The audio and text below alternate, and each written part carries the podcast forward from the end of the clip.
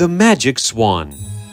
Once upon a time, in a little town far away, there lived a family of three brothers. Their names were Jack, Leo, and Peter. The eldest, Jack, was a baker. He could bake the best tasting bread and cakes in all the land, and people from all over would come to buy it. Leo was the second brother, and he was a teacher. He was very smart, and the children he taught loved him very much. Peter was the youngest, but he did not have any talents that made him stand out. He was a kind and nice young man, but he often felt very sad when he saw his brothers work. His brothers were very mean to him. They always taunted him mercilessly since they thought they were more important than him. They were never kind to him, even once. What is this? It's it's soup, brother. I made it just the way you like it. Soup? How is this watery thing called soup? And I definitely don't like this. My poor good bread wasted on this salty onion drink. Take it away, seriously. Jack is the best baker in this place. I am a magnificent teacher, as you know, so what exactly can you do? I can. Well. You can't even cook a proper soup! Are you really our brother? I'm leaving. Peter, clean up this mess you've made. What? Wait. What about the. Oh, you can have the whole pot of it to yourself, my silly, useless brother. Poor Peter was very hurt, but he sat down and said nothing. The next day, Peter went to the forest and sat there quietly. He was thinking about the life he lived and how rude his brothers were. What do I do? Both my brothers are really good at what they do. Am I really of no use to anyone? What are you grumbling about, you silly young man? Oh! The old man came up to Peter and groaned as he sat down slowly beside him. What do you grumble about at such a young age? It. it's nothing important. I was just thinking aloud. Well, if yours wasn't important, then listen to mine. I have lots of things to grumble about. Oh? Like what? Like that baker Jack. What a terrible baker. His bread is so hard and they smell so bad. I feel like I'm smelling my own feet. That can't be his bread. I I have tasted the bread he makes, and it is almost as delicious as a sweet cake. Oh? Well then, listen to another. There is this teacher that I spoke to yesterday. I thought he would be intelligent, but he was extremely dull. I feel sorry for the children he teaches. What was his name? Ah, yes, it's Leo. Leo? I have heard he is the best teacher here. His students love him very much. I do think you are very much mistaken. Hmm? How funny. Your brothers treat you so badly, and yet you still won't say anything bad about them. Well, they are my. Wait!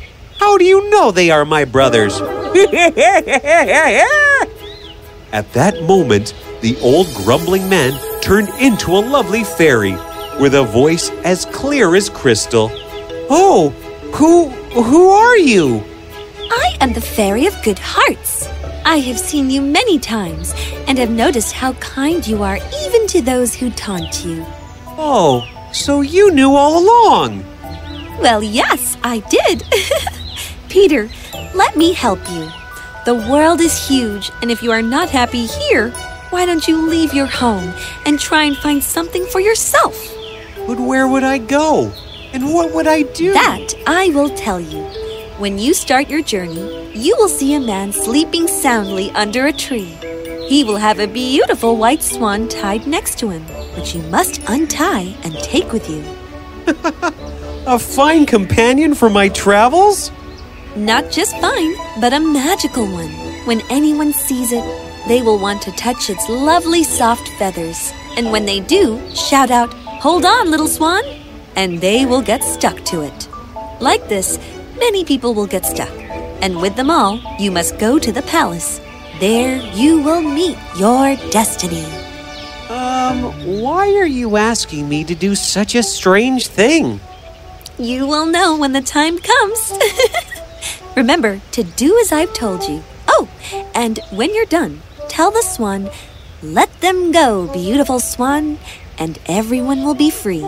Well, goodbye, sweet Peter. The fairy waved her magical wand and vanished into thin air. It was now late, and Peter rushed home to cook for his brothers before they returned. The next day, early in the morning, Peter left the house, making sure not to wake his brothers. He walked for a long time as the sun began to rise. On his way, just as the fairy had said, he came upon a huge man sleeping soundly under a tree. And there, tied next to it, was the most beautiful swan Peter had ever seen.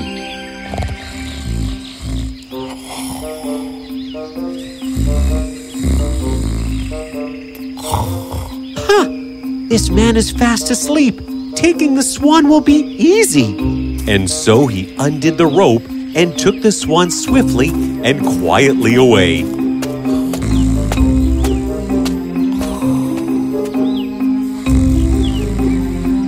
Soon he reached a kingdom. There he carried his swan through the streets, looking at all the marvelous things around him. While he was walking, he saw a man staring at the swan. Here, boy, that swan is simply gorgeous. May I pet it? Oh, of course you may. Go right ahead. The man touched the swan in glee and started petting it. Hold on, little swan. And almost immediately, the man got stuck to the swan. He couldn't pull his hand away no matter how much he struggled. Why am I stuck to this swan? Why can't I let go of my hand? Is this magic? Ah, help me! Peter just smiled at the man and started walking. The man kept calling out, and people started to stare. Out of them was a chimney sweep. She saw the man stuck to the swan and came to help him. Help! Someone free me! Here, grab a hold of me. I'll pull you off. And the minute Peter saw this, he shouted out loudly, Hold on, little swan! And now the poor chimney sweep was stuck fast to the angry man. What is this? Let go of me. Let go of me right now. Ouch! Stop hitting me with that dirty brush! Together they went down the streets, attached to each other. The people saw this and began to laugh at the sight. On the way, they met a clown on a unicycle. Ho, ho, ho! I've seen little baby elephants holding on to the tails of their mothers. Why do you imitate them? Stop laughing and help us get free. As soon as he reached his hand out, Peter screamed aloud, Hold on, little swan! Ow, ow! Uh, uh, Wha- What? Let, ow, ah, let me go, Ooh, or I'll fall off! I am not holding on to you. Liar! You tricked me! Let go of me right now! No! The people laughed to see the line all stuck together at the end of a swan's tail. Together, they made their way to the palace. I have almost reached the palace, but I have no idea what to do here. Just then, a most beautiful golden carriage came riding up near them. In it sat the kingdom's beloved Princess Leia. She was a very beautiful young lady, but had ceased to smile or laugh since her mother's death. But as she looked out at the line of people stuck together in such a hilarious way to the end of a swan's little feathery tail, she burst out laughing. Oh my goodness! What is this strange sight I see? The king heard of the news of his princess laughing and sent for those who had made her laugh. And when they entered and he saw it too, the king roared with laughter. this is the funniest thing I have ever seen. Peter was quite amused at all of this. He looked back at the angry and confused people who had gotten themselves in this mess and felt sorry for them. I guess I should set them free now.